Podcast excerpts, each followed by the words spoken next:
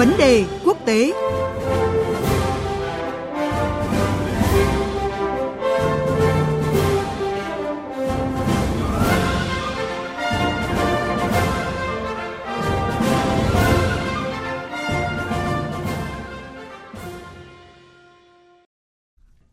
Thưa quý vị và các bạn, Ủy ban châu Âu EC vừa qua đã kêu gọi Ba Lan, Hungary và Slovakia có thái độ mang tính xây dựng sau khi ba quốc gia này đơn phương tuyên bố sẽ tiếp tục cấm nhập khẩu ngũ cốc Ukraine bất chấp quyết định của Ủy ban châu Âu về việc chấm dứt lệnh cấm này.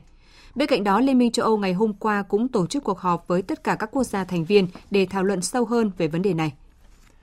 Nhập khẩu ngũ cốc Ukraine đã làm nảy sinh bất đồng kéo dài giữa Liên minh châu Âu và các thành viên ở phía đông, nhất là trong bối cảnh các quốc gia này đang đứng trước những kỳ bầu cử quan trọng.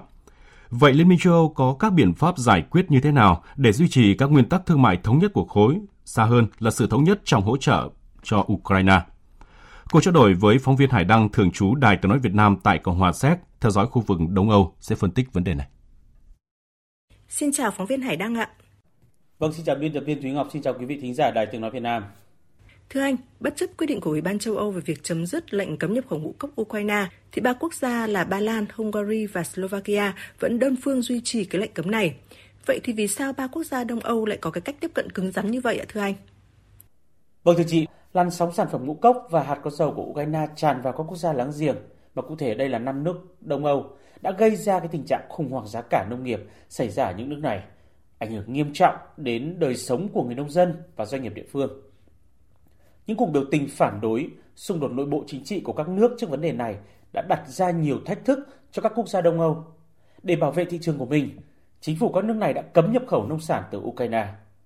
Liên minh châu Âu vào tháng 5 thì cũng đã vào cuộc để ngăn chặn từng quốc gia áp đặt các lệnh cấm đơn phương và áp đặt lệnh cấm nhập khẩu vào nước láng giềng.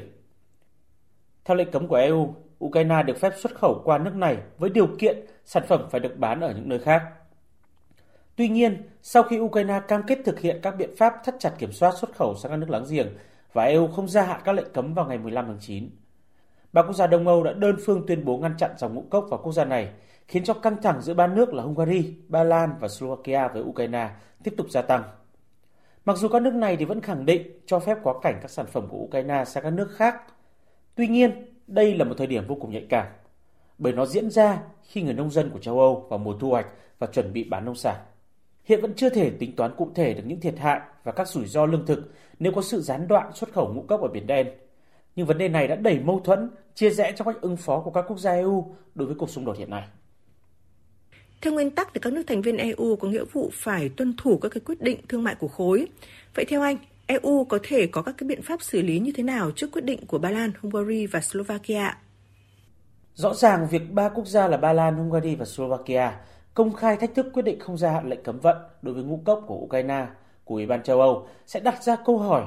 liệu EU sẽ phản ứng thế nào để giải quyết vấn đề này. Tuy nhiên, tôi cho rằng Ủy ban châu sẽ không vội vàng thực hiện các động thái mạnh tay với ba nước này, đặc biệt khi cuộc tổng tuyển cử ở Ba Lan và Slovakia chuẩn bị diễn ra.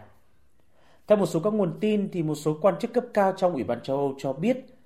hiện tại EU chưa có ý muốn thực hiện bất kỳ hành động nào chống lại quốc gia này. Tuy nhiên thì Liên minh châu Âu cũng đã cảnh báo một hành động cứng rắn có thể diễn ra sau đó. Cuối tuần qua, phát ngôn viên của Ủy ban châu Âu cũng đã nhắc nhở ba nước rằng chính sách thương mại là thẩm quyền độc quyền của Ủy ban và từ đó có thể suy đoán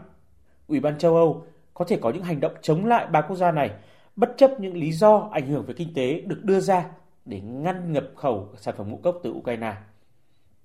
Thậm chí, việc này cũng có thể dẫn đến những hình phạt từ Tòa án Công lý châu Âu dành cho ba nước Đông Âu. Trong một diễn biến đáng chú ý, thì ngày 18 tháng 9, Ukraine thì cũng đã có kế hoạch kiện Ba Lan, Hungary và Slovakia với Tổ chức Thương mại Thế giới WTO về các cái lệnh cấm đối với sản phẩm nông nghiệp của nước này. Đây cũng là thời điểm vô cùng khó khăn khiến cho EU phải cân nhắc kỹ lưỡng những động thái của EU có thể sẽ dẫn đến những thay đổi về quan điểm ngoại giao chính trị, thậm chí là có thể ảnh hưởng đến quan hệ nội bộ EU trong bối cảnh các quốc gia như Ba Lan, Slovakia đang bước vào ngày bầu cử tới đây. Giới phân tích có cho rằng vấn đề cấm nhập khẩu ngũ cốc Ukraine đó là cái bước thử nghiệm đầu tiên trong số nhiều phép thử sắp tới về sự hỗ trợ của châu Âu dành cho Ukraine. Anh có nhận định như thế nào về ý kiến này ạ? Vâng thưa chị, Rõ ràng xuất khẩu nông sản của Ukraine đã trở thành một vấn đề chính trị nhức nhối ở EU trong thời gian qua. Kể từ khi ban hành thì các lệnh cấm là nội dung gây mâu thuẫn sâu sắc giữa các thành viên EU và Kiev, coi chúng là hành động trái với tình đoàn kết giữa hai bên. Một... Do đó, đánh giá việc cấm nhập khẩu ngũ cốc của Ukraine là bước thử nghiệm trong nhiều phép thử sắp tới của châu Âu dành cho Kiev là hoàn toàn có cơ sở. Ngay khi Liên minh châu Âu quyết định chấm dứt các hạn chế của khối đối với việc nhập khẩu ngũ cốc của Ukraine thì cũng đã tạo ra những cái mâu thuẫn gay gắt giữa lợi ích của khối này và một số các nước Đông Âu. Các quốc gia Đông Âu cho biết họ đang phải hứng chịu một cái làn sóng ngũ cốc giá rẻ từ Ukraine làm trao đảo với thị trường nông nghiệp và các quyết định đơn phương của Ba Lan, Hungary và Slovakia với các cái sản phẩm ngũ cốc của Ukraine cũng đang tiếp tục làm gia tăng căng thẳng trong khối và tạo ra những nguy cơ bất đồng kéo dài giữa Ủy ban châu Âu và các thành viên.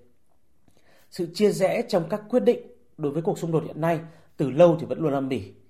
Nhưng những động thái gần mới đây càng khiến cho cái căng thẳng trong khối này gia tăng, đẩy Ba Lan và Ukraine hai quốc gia là đồng minh thân cận và có sự ủng hộ rất lớn trong suốt cái quá trình xung đột cũng đã rơi vào căng thẳng ngoại giao mới. Thậm chí, quyết định này cũng được đánh giá là một cái giải pháp trung dung,